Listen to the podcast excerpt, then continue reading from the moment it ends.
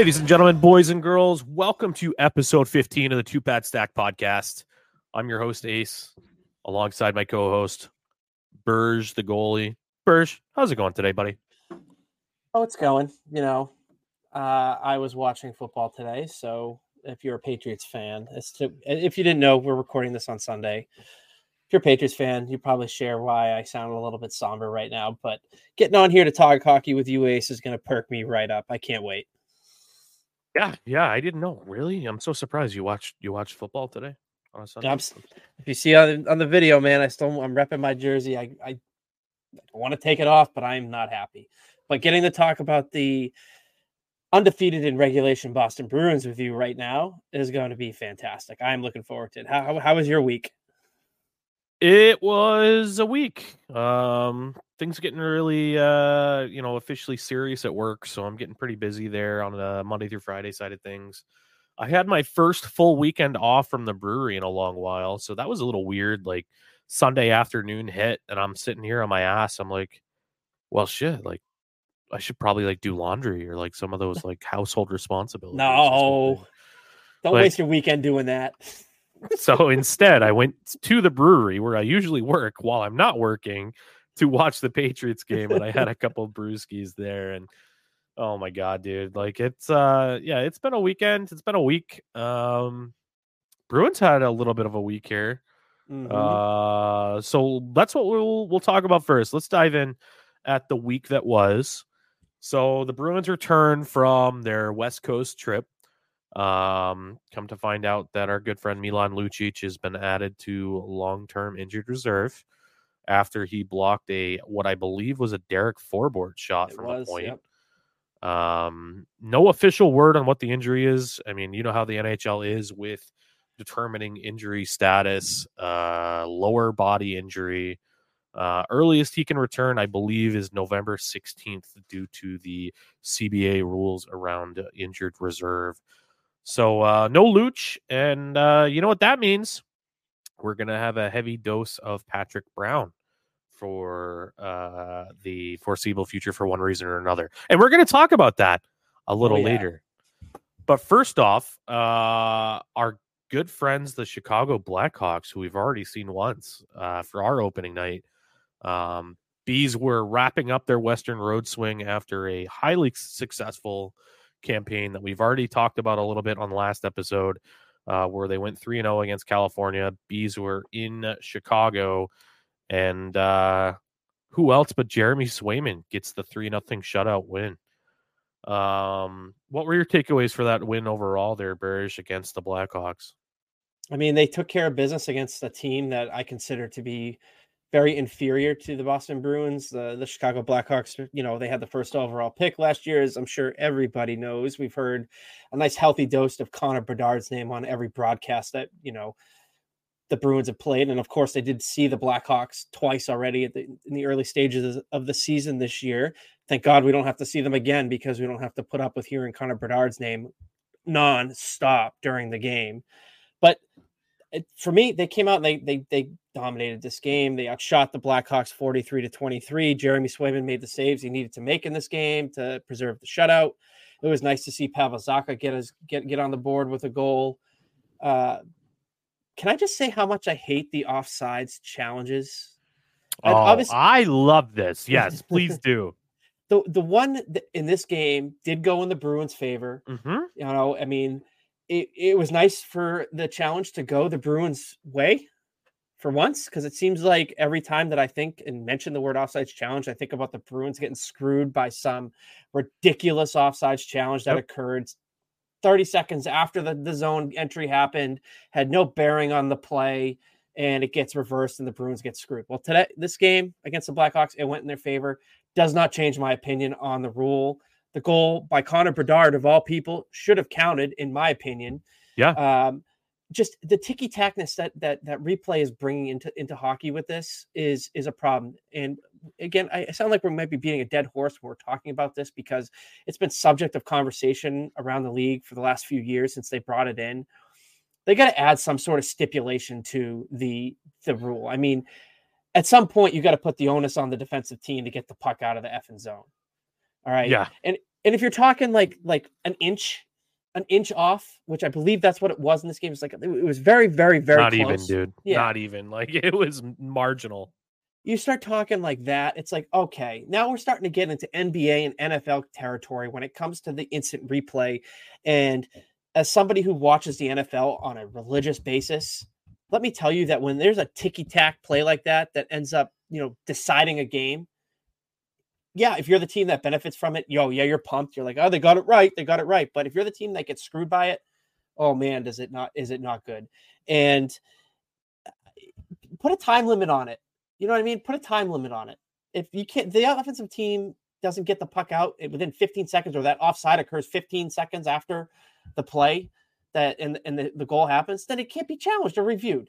Like I I, I don't understand Hundred these, percent. these professional sports leagues infatuation. That's going to be a common term you're going to hear on this podcast today with instant replay because it serves a Should that, purpose, but it doesn't. should that be the title of the episode? Oh, infatuation. Oh yes, oh yes, that's beautiful because we are going to be using that word a lot today. Yeah, I, I, I think you you hit the nail on the head there, Burge. I'm hundred percent in alignment with you there, and you can't call us homers here on the two pad stack because, like Burge says, this is something that benefited the Boston Bruins in this case. And if you go back during the time of the game and you look at both of our timelines, we were both uniform in saying this is a problem with the NHL. You know, when the NHL is looking to grow and we are actively shooting ourselves in the feet with the instant replay obsession. Um, I mean, we have no one to blame but ourselves here. I mean, you have the poster child of the future of the NHL in there with a beautiful goal Mhm. that we are wiping off the board because the zone entry that occurred 30 to a minute, 30 seconds to a minute before the goal was millimeters offside. Now, I mean, you go back to the intent of the rule when it was first created, which was, you know, a good rule at the time Absolutely. because there were offside plays occurring where the linesmen were distracted from one reason or another. There's a lot going on on the ice surface if you don't realize. You know, the linesman may be jumping to try to avoid a skater or a puck or something. He can't always focus, and he's not going to. The, the guy that's right there on the blue line can't focus on the blue line 100% of the time. And you can't rely on the other linesman who may be on the other side of the ice who doesn't have the right field of view to Mhm. accurately call a offside call. So the instant replay or the replay, the video replay review of an offsides to add as a coach's challenge was implemented to wipe off egregious, Egregious, yep. offside plays. Mhm. Not the ones that are like one inch, two inch. We're talking about like the one that occurred. I forget the playoff series. It was it was a very serious one. Do you Yep. do you remember the series that I'm? I think I'm it was the? Avalanche. I think it was the Avalanche, if I'm not mistaken. But it was like it was a Western Conference game. yeah, I, I and do he- recall that. he had come. It was like it was the guy was tagging up. I think it was, and the puck was clearly behind, and he was like taking a weird angle, and clearly, I want to say Like four or foot. five feet. Yeah, yeah. way over, and they missed it for Yep. whatever reason. They missed it, and it resulted in a goal. Yep. So And that of is that- what yeah, the rule was implemented for is to wipe those off the board. Now, you know, I 100% agree with Burge on that. You know, we're we're creating unnecessary work. There's a problem with the amount of time that the games last already. yeah, Like when, when it takes five minutes to go into frame by frame detail, and even then, your cameras aren't even good enough to like truly define if it's offside or not. Like we're just we're we're wasting our time here as as a league. You know, let's go ahead and implement a if we're gonna be you know conservative, twenty second threshold. Sure. If the goal occurs 20 seconds after the zone entry, that gives the defenders plenty of time to, you know, adjust, to make a play, to force a turnover and clear the zone. You know, if the offensive players gain the zone there, you know, and and keep it in there, let's keep it live. Let's keep it going. There's no reason to roll back, you know, let's say let's say hypothetically uh, a power play unit gains the zone and they are 10 seconds into the power play. And they spend the next a minute and 15 seconds cycling the puck, making beautiful passes, boards to boards, you know, crease to or, or, or post to post, cross crease. And then with 20 seconds left, they score a goal. But on that zone entry a minute and a half ago, they were offside. Without a whistle, this can be wiped off the board, and then that power play unit gets to go back to square one. Like, Stupid. what the fuck are we doing here? Absolutely, uh, dude. I couldn't agree with you more. And it's like at some point you got to put the onus on the defense on the defending team. Like you're professionals out there playing the game. All right, you're supposed to be sound defensively and be able to attack defensively. At some point, a millimeter offside needs to be wiped out, and the onus needs to be put on the defense, and the blame needs to be put on the defense, being like, "Hey, hey, you, yeah, we missed the call, but guess what? As I found out today watching the Patriots game, you can't rely on the officials to get every call correct. Ain't that right. the fucking truth? Like, you, you can't. it's one thing if that offside play directly leads to the goal. If that Right. guy is cheating and they score on the rush, yeah, wipe it off the board. I'm fine with that, even if it's a millimeter off. And and on another note, shout out to one of the top video coaching uh teams in the league, Matt Mhm. Myers and and the rest of the video team of the Boston Bruins. Like that was a really close offside call and and in the current letter of the law, they did what their responsibilities are and they didn't do anything wrong. Nope. This isn't a Boston Bruins problem. This is a league Nope. problem. You know, when you are in the highest level of competition in a league, you got to do whatever you can to get that competitive edge. And the Bruins are well within their right to do what they did. This is a this is a rule that needs to be adjusted at the league level, and they need to do it probably as soon as this next offseason. It was nice to have one go our way for once. I'll just say that. Absolutely. Um, so you got our live reaction last week while Manny Poitras uh, got his first two goals of the year in his career. Uh, shout out once again to Burge, who had his stream ahead of mine, and he was patient enough to let me experience that live reaction. Uh, so love that. Thanks again, Burge. Uh, and our number one center, Pavel Zacha, got his first goal of the year in that game against the Chicago Blackhawks. So we're starting to see all that the, the question marks that all the pundits around the NHL and, and and internally here in the Boston market. I mean, everybody was like, "Oh, what are the Bruins going to do now that Bergeron and Krejci are gone? A center's now a problem." Well, I would say that Pavel Zacha and Matty Poitras just came out there and they said, "Hey, crisis averted. We're here. We got you." it's definitely nice to see, and I don't think anybody anybody thought that Matty Poitras was going to do what he's done in the preseason and in his first. I think we're at what eight games now that he's played Yeah. with the team, and a welcomed surprise. And a, and I'm sure Donnie Sweeney's you know patting himself on the back for that draft pick, and it's about time we finally get one of these young kids that, at least in the early going here, looks to be that guy, and he's continued it over these eight games. And I'm sure, you know, once they officially announced. I know the Bruins are playing a little bit of games with, you know, committing to him past that ninth game, which I believe is, uh, you know, tomorrow night, Monday night. Well, there's going to be some growing pains that are going to occur throughout the season. You know, once he's, you know, chosen to stay here and playing on a daily basis for his rookie season. So let's let's let's make sure that we keep that in mind when we're, we're evaluating him. I have no faith in the Bruins fan base to do that. Just just as a precursor here, I've just seen it too much in the past. But we have to make sure that the kid is 19 years old. He's come out. He's looked really good. I do not expect him to sustain it for 82 games in his rookie season. I hope he proves me wrong, but I do not expect it out of him. I expect there to be some downs that are going to come in his game. Maybe he goes through some slumps, maybe in the face-off circle, maybe spend some games up on the ninth floor at some point, you know, in the middle to the end of the season. I expect that to happen. I think it's pretty common with rookies in the NHL that are not like top, top drop draft picks that the franchise has kind of, you know, made their bed with moving forward. And, but it, nonetheless, way better than I think anybody ever expected and I'm excited to watch this kid grow with the team and see what he can do going forward. I just hope that a lot of the fans don't put a lot of the, you know, the pressures of oh he's the next Bergeron and the next Krejci. I see a lot Unfair. of that crap already, man. Unfair, unfair expectations to to compare him to a guy that played 20 years for this franchise at an elite level. Unfair. Let's let him make his own his own path, his own his own name for himself, and let's let him grow as an NHL player at his rate because it's going to happen. I think I think we've seen enough to know that he's going to be at least something in the NHL as long as his development continues that upward trend. He's, and he's already a third line center, dude. He's already as good as an NHL third line center. a borderline second line center. He's a borderline. Where's the ceiling for this kid? I, I it's we don't know yet. it, I just want to make sure that people people temper the expectations for his rookie season. That's that's what Yeah. I want. I want to make sure that the kid doesn't get unfair hate for being a rookie, 19 years old, coming in and filling some massive shoes down the middle for the Bruins.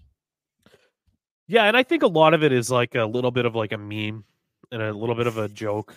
But the problem is, is like you you can't really tell with some people on if they are part of the meme of saying, you know, uh, the, there's the image of Saint Patrice holding the baby and Matty Poitras is the baby. Like, like that's that's funny as shit. Like I love that. But then you've got some people that are like honestly like, oh, you know, Patrice started at 18 and Matty Poitras started at 19. They're both centermen. That means Matty Poitras is going to be as good as like, like hit the brakes here, buddy. Like eh, I would love that to occur, but that's incredibly disrespectful to Patrice Bergeron to ever come out and say this kid that's proven nothing yet will ever have a career like Patrice Bergeron. And I'm not saying Patrice would see that and be like, "Wow, I Yeah. can't believe you'd fucking say that." But like let's let let's hit the brakes here. Give the kid a chance and don't put those lofty expectations on him because that's unnecessary pressure for the kid. And uh, you know, we, we all want him to be successful and let let's not be like Toronto out here.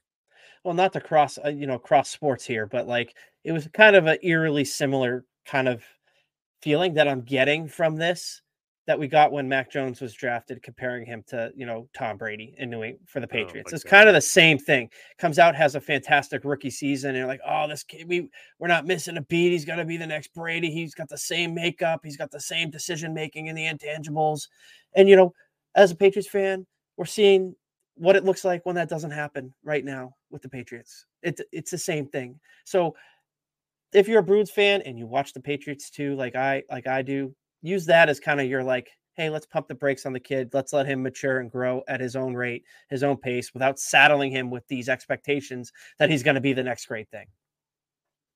Agreed. Agreed.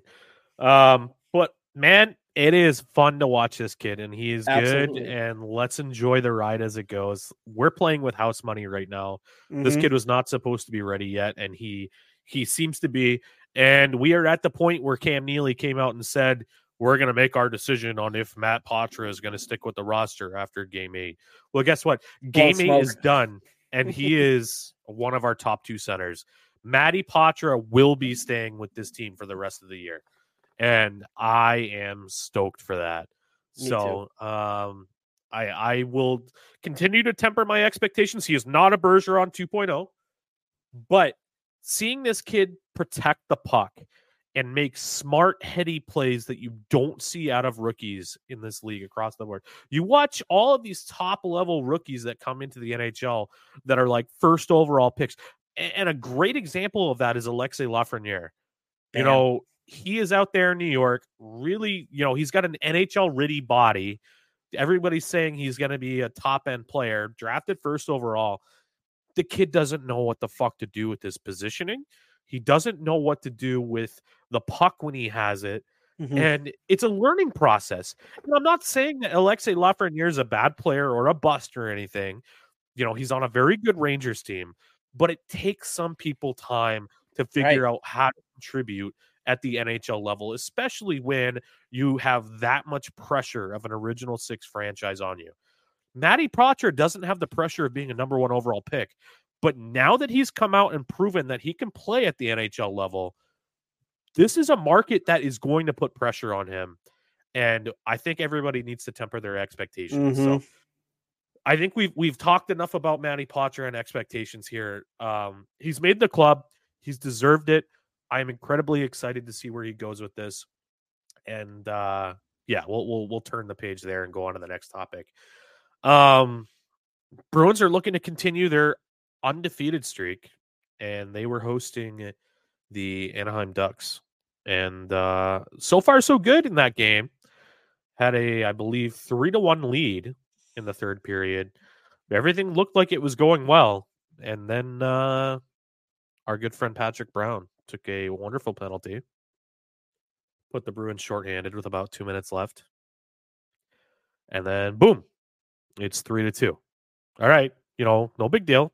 It's it's just the Ducks, right? You Yep. know, let's reconvene, get our PK going. We have a strong PK. Oh, the PK is done now. Okay, whatever. They have an extra man. We're still a strong team. You know, win the puck, clear it, run the clock. Couldn't do it. Nope. Couldn't do it. And the Ducks end up tying it with like less than a minute to force overtime. Um not really stoked with how that game ended. I think that there were a lot of poor decisions across the board, even from players that historically aren't one of those players that make those poor decisions. Mhm. Um, and then ultimately, overtime happens. Great, we get a point. Seven games, you know, point streak. That's great. But that overtime was one of the worst overtimes I have ever seen the Boston Bruins play. They barely touched the puck. Like the Ducks had possession 95% of the time in overtime. And then the Bruins get possession like briefly, and then they just threw it away. And then off the rush, Ducks come down. They score off the rush, and they lose a two goal lead that they had with less than two minutes left in the third.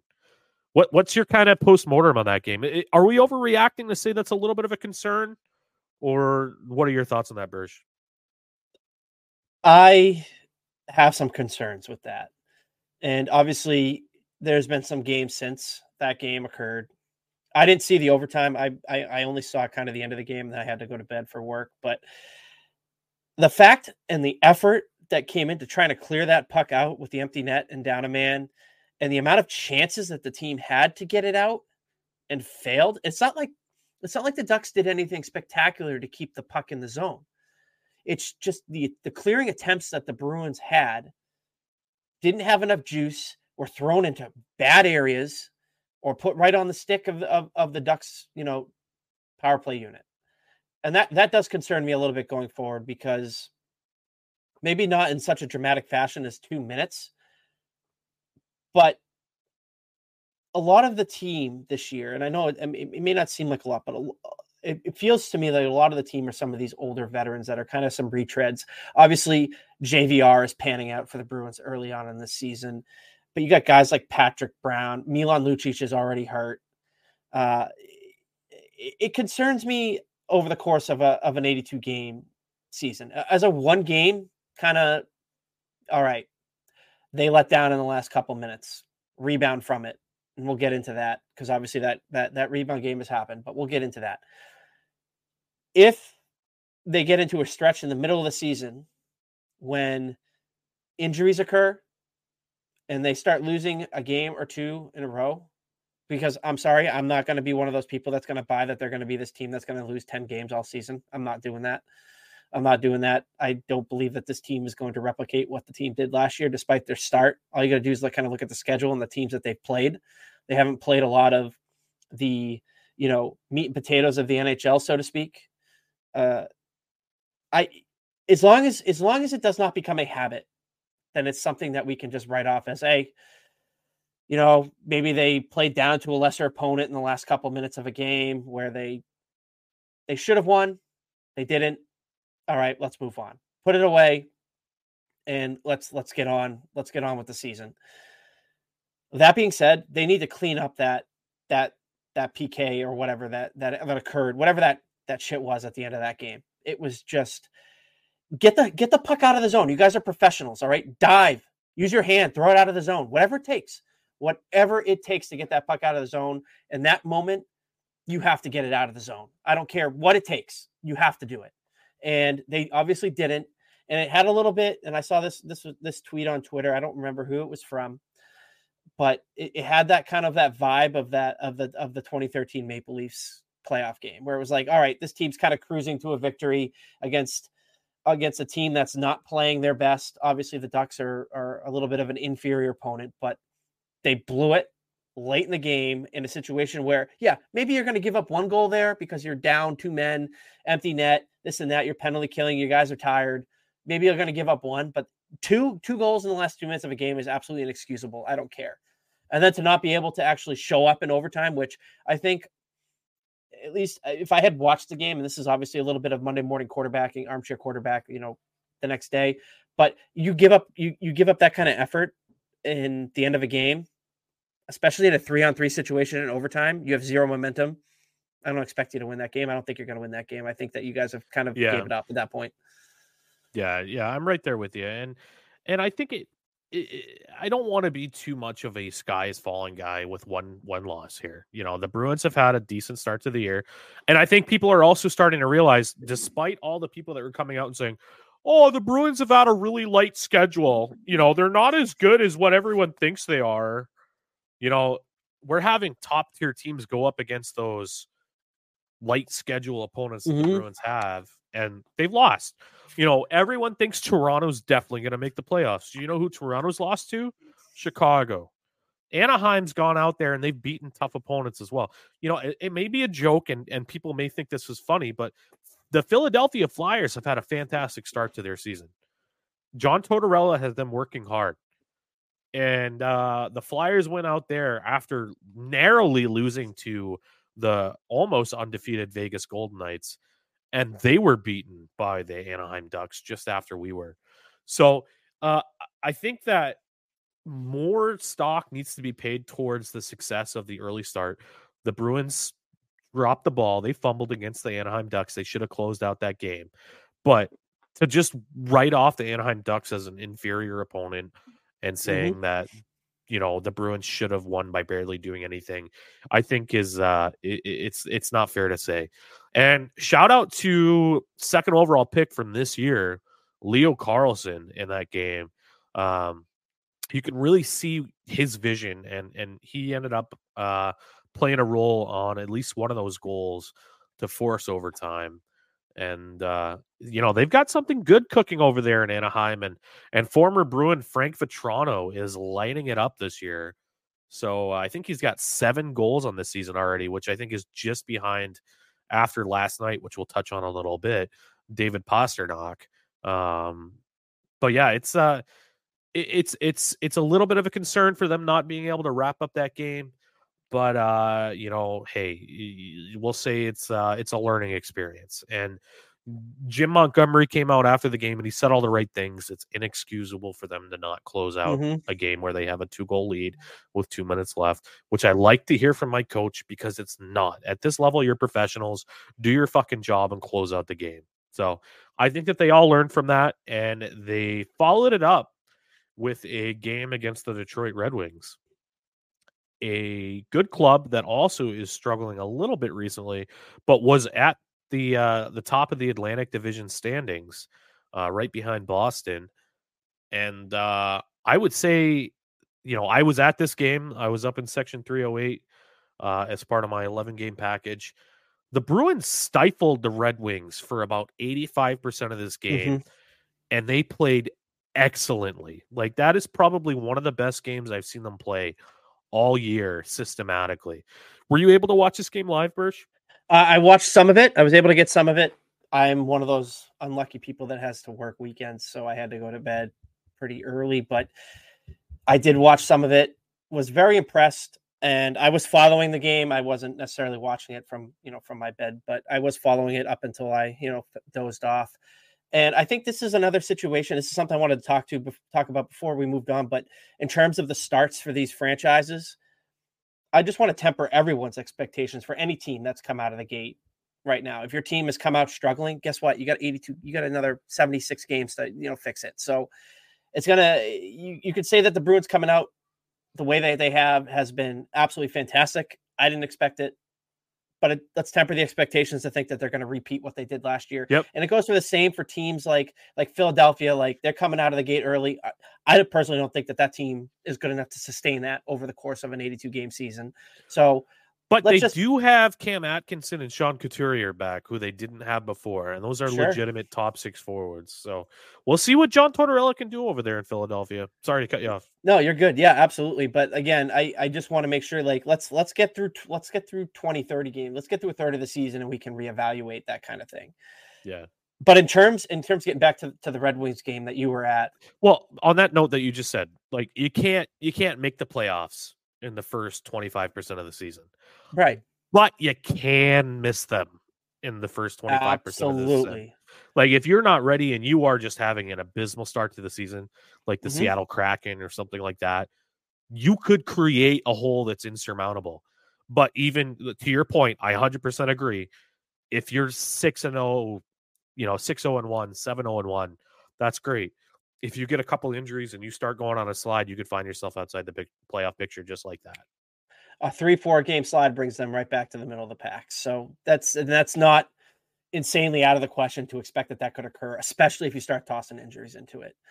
But getting to the Red Wings game, boy, that what a response from the Boston Bruins against a very formidable opponent, a team that is expected to take that really big next step this year. They've kind of proven it a little bit out of the gate with their record. They were, you know, up there in the Atlantic Division standings.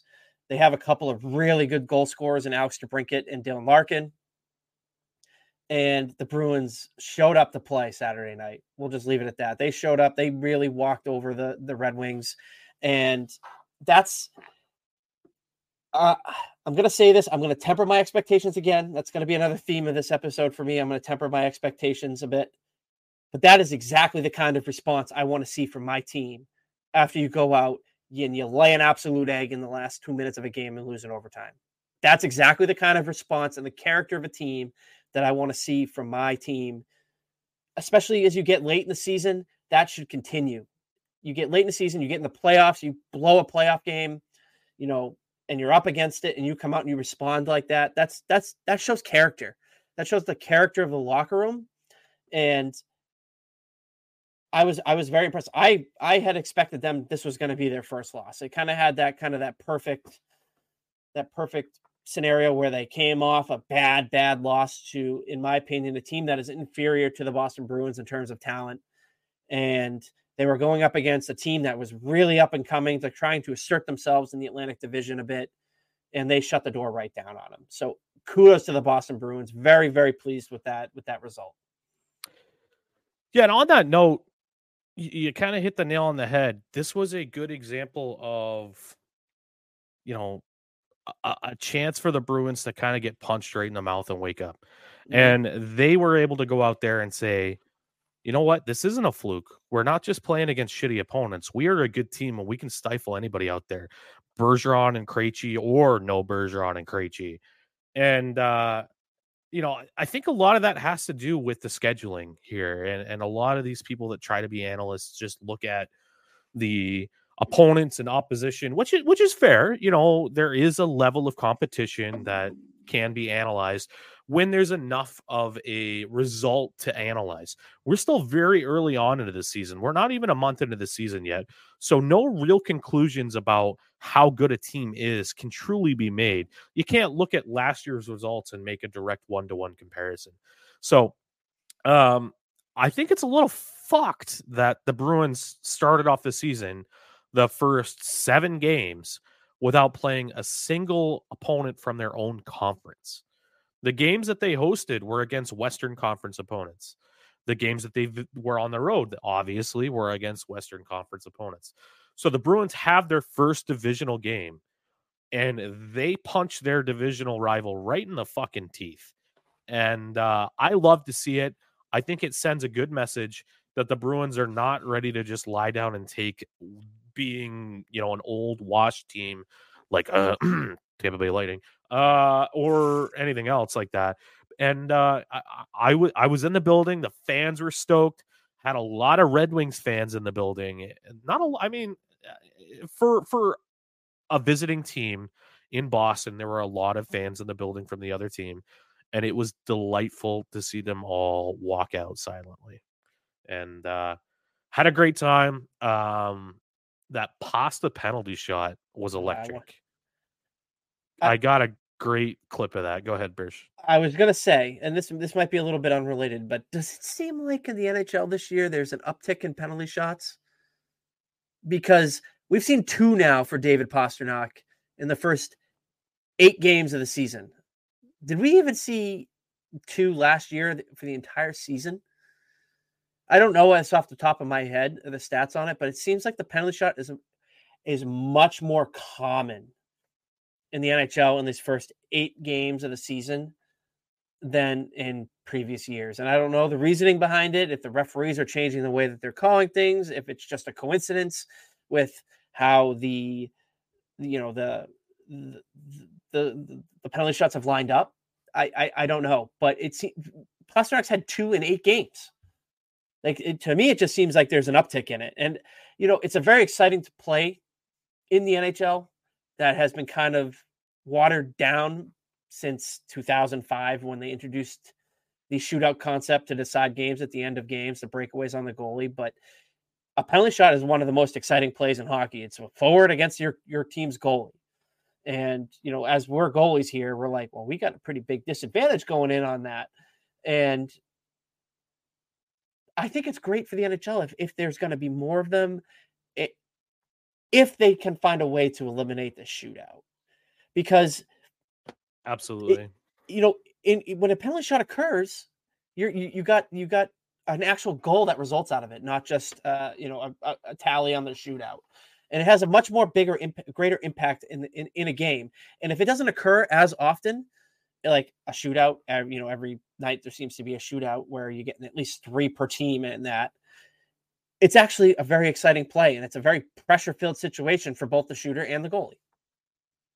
And I, I don't know, I, it just seems like with Pastrnak getting two in eight games, specifically David Pastrnak, one of the best players in the league, makes me want to say that there's either a change in the officiating or memo or something that went around that said, hey, maybe we can be a little bit more lenient with calling, you know, plays penalty shots in games because it all the time, you know, plays happen where you think a play a shooter's in all alone, he gets hauled down, and it's it's, it's just a tripping or a hooking call. It's not a penalty shot. Seems like there have been plenty of times in the past where you could be like, hey, that's a penalty shot, and it's not if they're if they're willing to bring that kind of play back into the league to increase some scoring, I'm all for it. I think it's a great great play, and obviously Pastrnak is one of the elite players in the league, so he's going to finish on that on that kind of play more often than not. But you're also going to get guys that are going to get these penalty shots that, that aren't that, and you're going to get to see some big saves out of it. So I'm all for it. Yeah, I, I 100% agree with you that the fact that the shootout has kind of diminished the allure that the penalty shot had, and and I feel like historically in the last five ten years the penalty shot has been something that you just don't see much of anymore and and the fans and and i'm not saying in in the boston market you know in boston fans for the most part are well educated and they know how hockey works you know they understand what happens when there's a penalty shot but the amount of shootouts that were occurring for a long period of time in the nhl you know people are just kind of used to seeing a, a, shooter alone going against a goalie at slow pace. You know, that that level of skill and creativity um, has now kind of become a practiced process mm-hmm. instead of a you know on the spot creative process that has gone through by high end skill players. You know, back in the day, nobody practiced, you know, shootouts no. You know, they were focused on five on five, four on four, you know, in a really weird situation, you know, three on three, PK power play scenarios. No coach in their right mind would dedicate the very valuable practice time that they had towards shootout. Yeah, you might get a you might get a play at the end of practice where you have a friendly competition amongst the team for team building where it'd be like, hey, player on the goalie, if the if he scores, you got to do this. If he saves it, you got to do this. That kind of thing. So, yeah, absolutely, totally agree with you.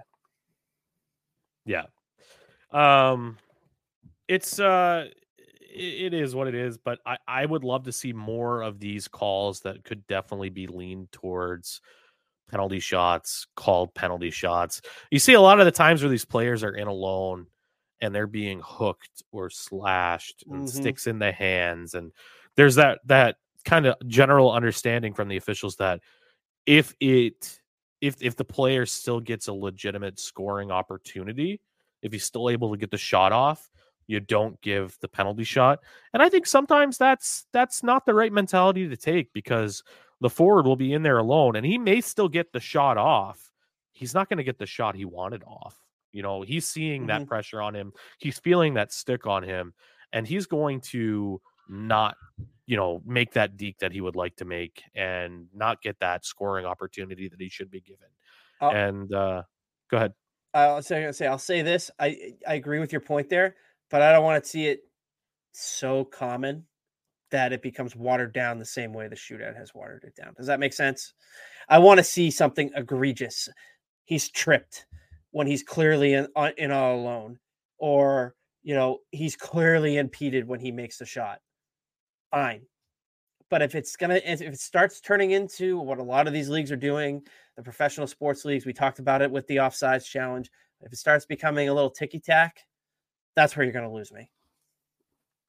absolutely agreed um so yeah it was a it was a good game there uh happy to see the bees get the win um I, I i just i don't understand so before the game happened it came out that there needed to be some roster shuffling going on and you know i had heard the player that was being called up oskar steen who had been doing a wonderful job down in providence he's been Mhm. a a good player down there, and and certainly he's a, earned some consideration for a call up. You know, I made I made the awful mistake of coming out there and saying I don't understand the infatuation with a player like Oskar Steen. Um, there's a lot of Twitter accounts that are out there that are like, Uh, "Oh my God, Oskar Steen deserves a chance on this roster right now," and and like I said, he he does, he did, and he got his call up but acting like this guy is going to revolutionize the sport of hockey or bring the Bruins to the, the promised land, or even stick Yeah. on the roster. I don't get it. Like he's had countless opportunities to Mhm. make this team, and not just last year. Like we're talking multiple years. Yep. That this guy, everybody has circled him at the beginning of training camp and said, "All right, this is the year. Oskar Steen, Oskar Steen's going to take that next step, and he's going to get out there." And he is going to make the club and be an NHL player. And uh, it hasn't happened yet. And I don't know, man. Like, I I don't see it. Like, I see him being a bubble player, no more, no less. And and I don't understand that. So I came out there on Twitter on the Two Pad Stack podcast account, and I said that. And oh boy, yeah, that that wasn't the right thing to say, Pitchforks. apparently. Pitchforks. Dude. Yep. You don't have to. I totally agree with you. I don't see him as anything more than a bubble player, a fringe 13th forward, fourth liner, that type of role for a player. I would say maybe fourth line, maybe if you want to say he's going to get some third line minutes someday, I could, I can, I can buy that you'd feel that way, and I wouldn't, I wouldn't, wouldn't give you a hard time for that take because he's still kind of young, still has a chance but that's always going to be at the end of the day. He's not going to be any any anybody that's that's that's really special. And infatuation with everything when it comes to this franchise about things that are so so far down the priority checklist if you want to call it drives me up an absolute wall as I'm sure it did with you when you brought this up on Twitter the other day because I've made no secret with myself that this fan base has an infatuation with something that has absolutely no bearing on the game that is played. And that's that the goalie hug. We all know where I stand on that. I've been very vocal about where I stand on it. And we start counting wins and goalie hug wins like this and that. The infatuation of it is just to me, it's pointless. And I mean, yeah, root whatever, root for whatever you want. Like, I'm not going to sit here and tell you that you shouldn't be be rooting for stuff like this, rooting for somebody like Oskar Steen, or rooting for the goalie hug and loving the goalie hug. But I'm going to sit here and tell you that it drives me nuts that I have to sit here and listen and read and and, and interact with that kind of stuff because to me, it has no bearing on the game. And the same thing comes with somebody like Oskar Steen being called up. Where's the contract for Danton Heinen? Where is it? He's been on a PTO with this team through eight games in the regular season, and they haven't signed him. Signed him. No doubt that they could at this point get him on a veteran minimum salary, which is going to be what Oskar Steen's making, roughly, if not within a few thousand dollars. Why aren't we giving him a chance? Why aren't we signing him to a contract and then, if it doesn't work out, putting him on waivers and setting him down the way that Patrick Brown has seemingly gone up and down? You want to find a good replacement for Patrick Brown when Milan Lucic gets healthy? It's Danton Heinen. It's not Oskar Steen. Danton Heinen is a proven NHL player. He has been around the league for a long time, has been an effective player. Give me him 100 times out of 100 over somebody like Oskar Steen, who's been provided the same opportunities to make a roster and hasn't done it. I'm sick. I'm sick of. I'm sick of. I'm sick of. I'm sick of all this infatuation with stuff that really, really doesn't matter. But hey, Oskar Steen has thighs like tree trunks, so don't you say anything poorly about him. Good for him, man. I wish I had legs like tree, Me tree too, trunks. I won't lie. Like, I ain't gonna lie. Holy shit! Good for him. Good for him. Just too bad it doesn't translate to, to on ice play in the NHL. Ain't that the truth? Um, speaking of on ice play in the NHL, what's going on with Jake DeBrusk here? He's it's a got- contract year for him. He's, he's snake bitten. uh, snake bitten. Yeah, I mean, he, he had that breakaway where he hit the post uh, Yeah. against whomever. I forget. I think it might have been against the Ducks again. But uh, I I'm wondering what's going on with them. I think I think it is just a little bit of bad luck, and it couldn't have happened at a better time for the Boston Bruins. As weird as that is to say, because the bees are still winning.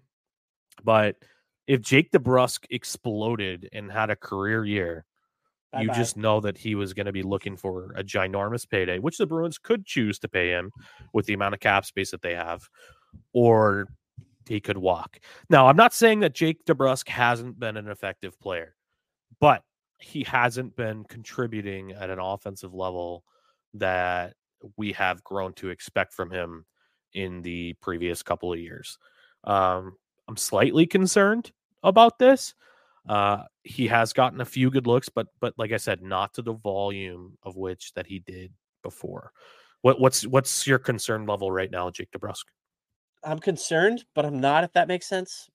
For me, with Jake DeBrusk, is he's always been this type of of of player that is extremely streaky. Like he'll go through these slumps, he'll come out, he'll look like the the, the top forward in the first round pick that he was he was drafted with, and then he'll look like he is now. And you're right, it couldn't have come at a better time for the Boston Bruins because he is in that contract year. I don't think that the Bruins really want to commit major money long term to him. And I really don't want them to either, just because he is that kind of player that is very streaky. And I think last year he he he put it together a little bit more on a consistent basis than he did in years previous. And yeah, I, I he's not a guy that even even if he came out and blew the doors off again, I don't know if I I I they they'd give him the contract. Don't get me wrong. I'm not saying that the Bruins wouldn't do it. I would just be very very very apprehensive to do it simply because I know what what he's done in the past, and I think we're at the point now where with Jake DeBrusk, as we know what he is. And maybe last year was a little bit of a fluke where he would put a little bit more of a complete campaign together, but he has been traditionally a very streaky player where he'll go through the ups and downs. And the ups are really, really good, but the downs are really bad. So we are only eight games into the season again. So temper the expectation to where he is now. I think he's going to figure it out a bit. He's going to put goals on the board. He's going to going to put points on his stat sheet, and you know we'll we'll we'll see where we'll see where it goes from here. Absolutely. Um, I think Jeremy Swayman looks better than Linus Ullmark this year so far. I, I'm not there. I think they both have looked absolutely stellar. I mean, the stats speak for themselves. And again, I'm not putting that four goal performance on Linus Ullmark against the Anaheim Ducks. I don't. I don't think it's necessarily an indictment against Linus Ullmark. I think it's just a statement that Jeremy Swayman has looked on top of things this year. Uh, his rebound control has been pristine. You know, historically speaking, Swayman has been a little rough on where he puts the pucks, uh, especially off of the pads and stuff, off of the blocker. But um, his glove has been incredibly sharp this year. He's not, you know, getting just the webbing on it. You know, he's controlling it. He's uh, looking very confident in that. He still has got that that swagger, and he's smiling and laughing after every play, which sometimes pisses me off. But when he's winning, I guess I can't complain about it. Um, but uh, but yeah, I mean, Linus. I'm not once again not saying Linus is looking bad. I'm not trying to create a goalie controversy, There but we've one. had this we have had this conversation before. The Bruins need to make a decision at some Thank you. point. Not saying it during the season, but they need to make a decision on who their guy's going to be moving forward. Um, because we've got somebody that's more than earned a spot at the NHL level in the wings here in the AHL and Brandon Bussi. Um, and right now, I want to go with the young gun and and the RFA and Jeremy Swayman, but who knows what the next eight games will say. They ask a lot of fans that want to keep alternating every other day. I don't want to see that. If Omar starts to slide, and again, I've seen nothing in Omar's game that has made me think that he's lost that number one A play. I again, that failure in, against Anaheim is on the guys in front of him. It's not on him. It's not like he let, let in a weak goal, weak goal there to to you know allow the game to go to overtime and to eventually lose it. I think he was let down by his teammates in front of him and we'll move forward off of it. That being said, if Swayman continues, I want them to make the decision. If and I, I've been very vocal about wanting to, to have traded Swayman in the offseason, and I maintain that right now. But if this kid takes that next step and is able to seize the job that we all expected him to do, what last year? We expected it last year, expected it maybe a little bit a year before too. Let him seize the job. Don't don't commit to this tandem that is not necessary. This every other day BS. Let him play two, three, four games in a row and see what happens. And if it doesn't work, you can go back to your tandem because you still got Linus Ullmark back there. The same, I would say the same thing on the other end. If Linus Ullmark starts playing like the Vezina winner that he was last year, let him go. Let him play more than two games in a row because you have to find out. You have this is the year to find out. You have to find out and make a decision because again, tandems in the playoffs don't work. And I got a little bit of flack on Twitter when I was going at it with some people this past past week about about the goalie tandem and them alternating. I'm like, dude, it's never been done. It has never been successfully done. Vegas last year rode one guy. They they, they rode Brossoit until he fizzled out. And then Adin Hill came in and didn't seize the job back, and he went the rest of the way and won the Stanley Cup. A goalie is going to get hot in the playoffs, and I'm sorry. If you're going to have Linus Ullmark or Jeremy Swayman in the playoffs out there, pitch a shutout or pitch a one goal, 40 save performance, win a game, and put him on the bench for the next one for the sake of keeping the tandem going, I'm going to be pissed. So make a decision. This is the time to find out. Let's see what happens over the next couple of weeks, and let's let's start making some moves with this.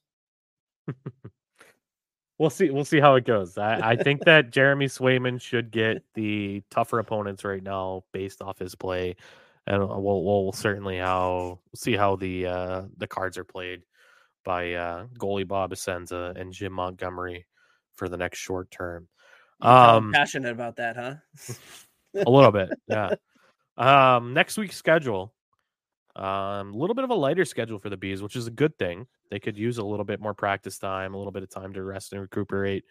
Um, but uh, they're actually right back in action. By the time you hear this episode, the Bruins will have hosted the Florida Panthers, and I'm looking forward to Matthew Tkachuk's return to TD Garden to see if he tries any more shenanigans. Um, I would really enjoy it if he just got punched in the mouth in a scrum. Mhm. Um, that'd be good for me personally. Uh, our good friends, the Toronto Maple Leafs, will be visiting the Boston Bruins on Big Thursday, one right there. Big one. uh, November second. There's uh, a couple of really high end uh, divisional opponents right there. Um, Auston Matthews is off to a good start in Toronto, and uh, we'll have to see how uh, that whole thing goes. Toronto's been experiencing a little bit of problem with. Stop me if you heard this one before. Keeping the puck out of their own net. Um, what a Defense surprise! and there. goaltending. Defense and goaltending. They've always they had can that problem. never seem to figure it out. I don't know why like 42 year old Mark Giordano hasn't fixed that issue for them, but maybe it's the fact that he's literally registered with AARP. But um and then uh the Bruins are back on a short road trip wrapping up the uh the week on November 4th. The Bruins will be playing the Detroit Red Wings again. So it'll be interesting to see how the Red Wings um kind of break down the tape against the Boston Bruins, how they make adjustments. They'll have the the home ice change, so they'll be able to get the matchups that they're looking for. So that'll be a great contest for them uh, and the Boston Bruins to see how the bees are able to withstand those matchups that they don't get. And uh, yeah, but the what was once a West Coast start to the year, um, we now have four straight divisional opponents. So it'll be a great test for the bees in this upcoming week. Um, I think that they'll do pretty well. It wouldn't surprise me if you know a team like uh, Florida or Toronto gets the offense going against the Bruins and kind of catches them with their pants down a little bit. Uh, I'm, I, I hope that they're able to stifle the opposition. I mean, because that's how this team's built, right? Mhm. This team is built with a very strong defense and v- arguably the best goaltending tandem in the NHL. So scoring goals should not be an easy thing for the Boston Bruins opposition. A great test is going to be coming up, especially against Toronto. Absolutely, and uh, that's that. That game's kind of been circled on my uh, my schedule here to kind of be that first real true test for the team. It's on home ice. Toronto's historically been a very tough play for the Bruins. The Bruins have owned them in the playoffs, but they've always they've always played quality games against each other. So definitely looking forward to that one. And then yeah, absolutely like you said about Detroit. Let's see how how Detroit is able to respond. You know, an up and coming team taking on you know the Bruins on their home ice a week later after some time to be able to to break down what happened for them. They kind of got punched in the mouth. I expect them to come out in a different with a little bit more intensity, maybe a little bit more fight in this one. And yeah, it's going to be an exciting week for the Boston Bruins. Absolutely. Um, before we wrap today, we just want to give our heartfelt condolences here at the two pad stack for the awful incident that occurred over in the Mhm. EIHL with the Nottingham Panthers forward uh, Adam Johnson, uh, who unfortunately passed away after an on ice incident involving a skate. Um, you really hate to see this in hockey at any level. It's really what a lot of parents are out there and are they're just absolutely terrified of happening. Mhm. Um, and the videos out there circulating. I call on anybody that sees that to please, even if you're, you know, human nature makes you want to see that to in order to like avoid it or whatever. Don't share that. Please Um, don't. It's it's it's not it's not something anybody really should want to see. So, um, my condolences to his friends, his family, his teammates. Um, condolences to the the guy that had the incidental contact where his foot went up. Um, I've already seen some really crappy takes online where people are blaming that guy, and I can only imagine the amount of grief he's going through and the amount Oh, of guilt sure. he's going through. So, um, really hate to see that, and you know, it, it's a good moment to kind of take a step back and appreciate the amount of danger that these guys that we all, you know, are dragging and and shit talking and analyzing that they put themselves through on a day to day, um, just for our entertainment and. uh yeah, it, it's it, it's something I've never seen before as a as a hockey fan, as a hockey player.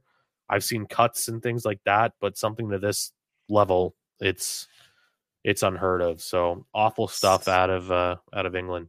Definitely. My condolences are going out to Adam Johnson's family and friends. Absolutely. It was very scary to see. It's happened a few times in the NHL where the trainers have actually been able to come out and save their lives. It happened to a goaltender, believe it or not, Clint Malarchuk back in the 80s. And it's again, if you watch the video, it's it's gruesome, it's it's graphic. So I wouldn't encourage it.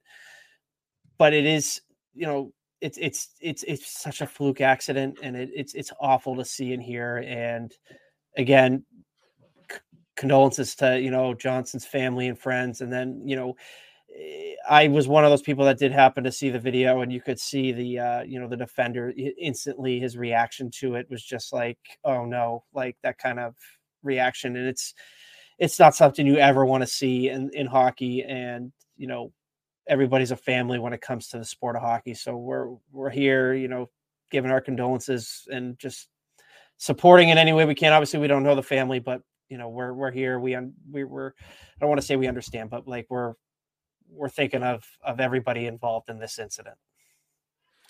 Absolutely. Um, Before we wrap today's episode, I want to remind you guys that Bursch has a great football podcast going on, also part of the Primetime Productions Sports Network here. Um, podcast called Breaking the Plane. Uh, Bursch, who are your co-hosts again? I got Joe Schur and uh, Brennan Allen. Joe Schur is on Twitter at the the underscore Juicy Jew, and Brennan Allen is there. We call him Kojak at Allen thirteen Brennan. Love the football talk with those guys. Be sure to tune in this week. We drop episodes on Thursday. We're going to have a lot of arguing and venting and all sorts of stuff coming your way because of the Patriots and then picks, locks, all that fun stuff. So, yeah, appreciate the shout out. Yeah, absolutely. And then as a reminder, guys, we are a partner um, with SeatGeek over there. So uh, if you're ever looking to go catch a game or go whatever, go to a concert, SeatGeek's got your back. They've got a great way of kind of breaking down value on tickets. They'll show you if it's a good deal, if it's a bad deal compared to market price. And uh, yeah, check us out on on SeatGeek. You can just enter in the code two pad stack pod. That's the number two P A D S T A C K P O D. Two pad stack pod is your code there, and we'll save you 20 bucks off your first purchase at SeatGeek. So um, it'll be a fun week to kind of keep our eyes on things. We, uh, Burge and I will, will monitor things and we'll get back to y'all next week. Um, but yeah, until then, we certainly appreciate you guys tuning in, checking out the episode, and uh, we'll talk to you then. Have a good Peace. week. Go Bruins. Go Bruins. Let's go, bees.